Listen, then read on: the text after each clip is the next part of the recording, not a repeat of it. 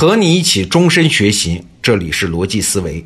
昨天我们聊到了实验室这个话题，正好最近我认识了一位大牛人，叫罗成伟，是我本家啊，也姓罗，但是他那个领域可就是高科技了。他呢是北大物理系毕业，然后呢在哈佛生物信息系读了博士后，现在是哈佛和 MIT，就是麻省理工啊，共建的一个叫 Broad 的研究所的研究员。他自己还是两家生物科技公司的创始人，他也是我们得到 APP 的用户，很了不起啊。那他给我的启发在哪儿呢？你看啊，科学给我们的印象是客观、严谨和精确。但是罗成伟跟我说了一句话，改变我这个印象啊。他说，目前实验很多实验，尤其是生物领域的实验，还只是一门艺术，而不是一门科学。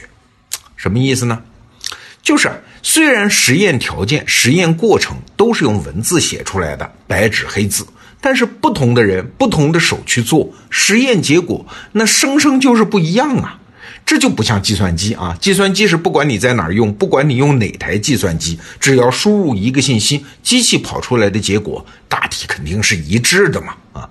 但是同样一个生物实验，在北京和在波士顿做，结果可能就是不一样。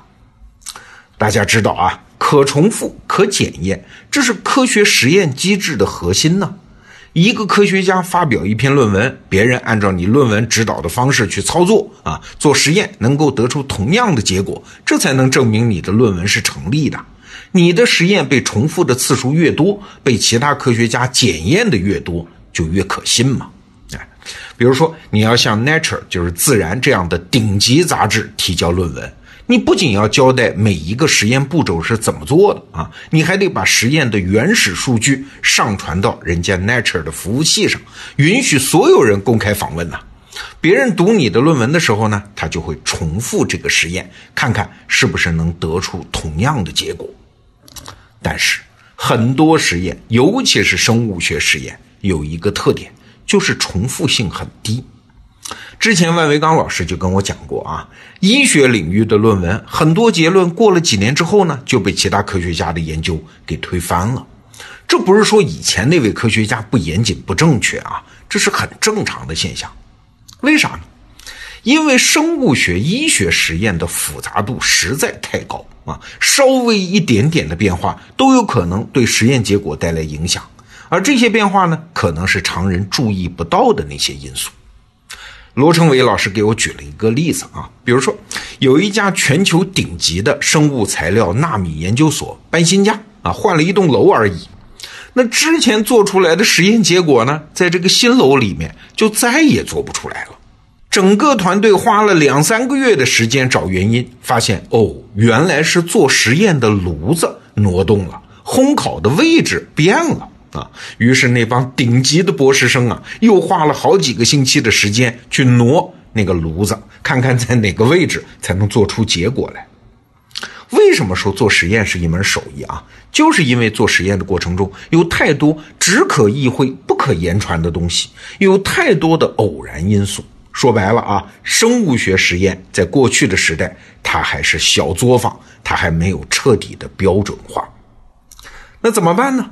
罗成伟老师说：“哎，现在看到了一个解决方案，那就是智能化编程，然后用双臂机器人来进行实验操作。机器人的好处，你想都想得到。首先是标准化呀，人不同的手做出来的实验是不一样的，所以说是一门艺术嘛啊。而机器呢，只要共享的是同一个程序啊，机器的质量有保证，那做出来的实验它就是一样的。机器还有另外的好处。”叫个性化、可编程，甚至是可以深度学习、可以自我进化啊！智能化的实验室呢，只要修改一下数据模型，定义不同的任务，它就能做出不同的实验。哎，你可不要小看这个变化啊！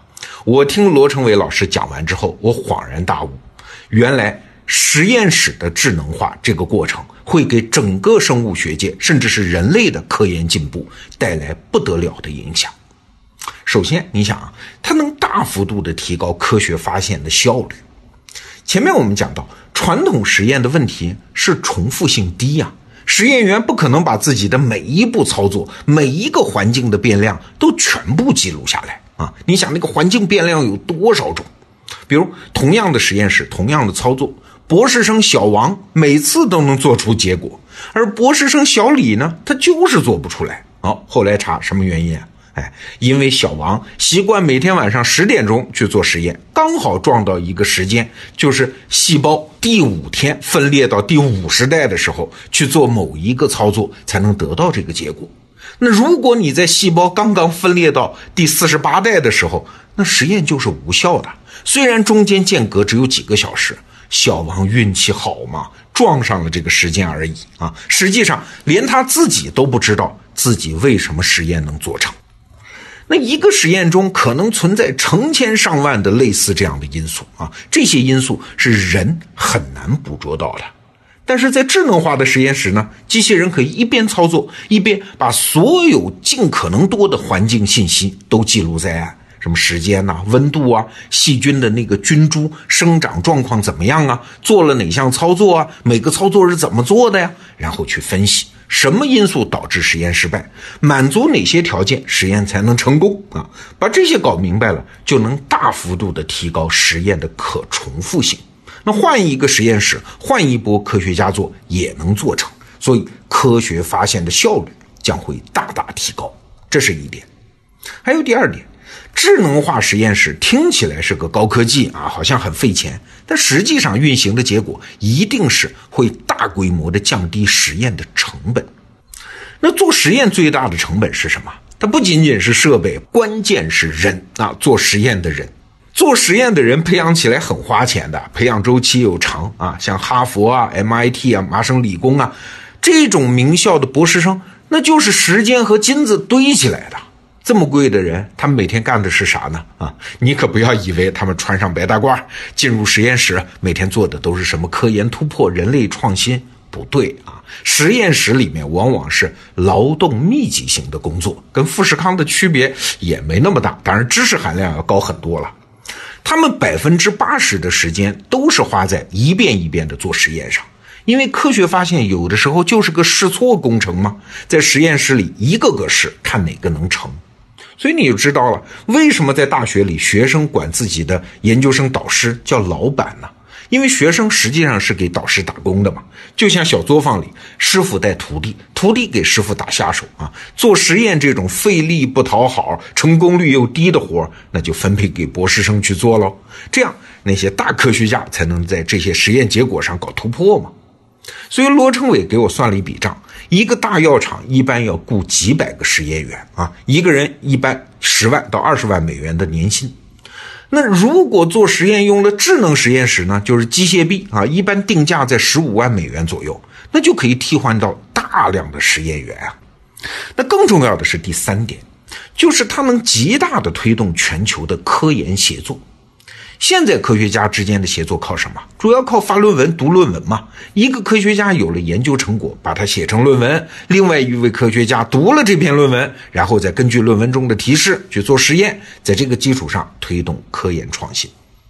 而智能实验室呢，它能把全球的实验室联网啊。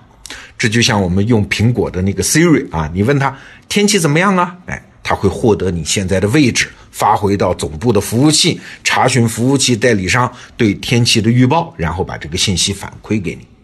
未来智能化的实验室也是一样的，科学家可以没有自己的实验室啊，你只需要对着语音助理说：“哎，我想做个什么什么实验啊。”那边就自动把实验流程给分析完了，然后把实验给做了，直接给你生成数据报表啊。现在各个高校啊、国家啊、实验室之间是独立的，就像一个个分散的部落。而未来呢，全球实验室互通互联，那科技研发的速度会大大加快，人类克服疾病的速度也会加快。你看啊，今天我们之所以说这个话题，是因为我们一谈起人工智能，就想起什么自动驾驶啊、语音识别啊。但是人工智能这一轮革命可没有这么简单，行行业业各个领域都在发生颠覆性的变革，从小作坊到工业化，再到智能化，从分散的部落到全球互通互联，从人脑学习到机器学习，这样的进程在所有领域，在我们的视野之外都在发生。好这个话题就聊到这儿，明天见。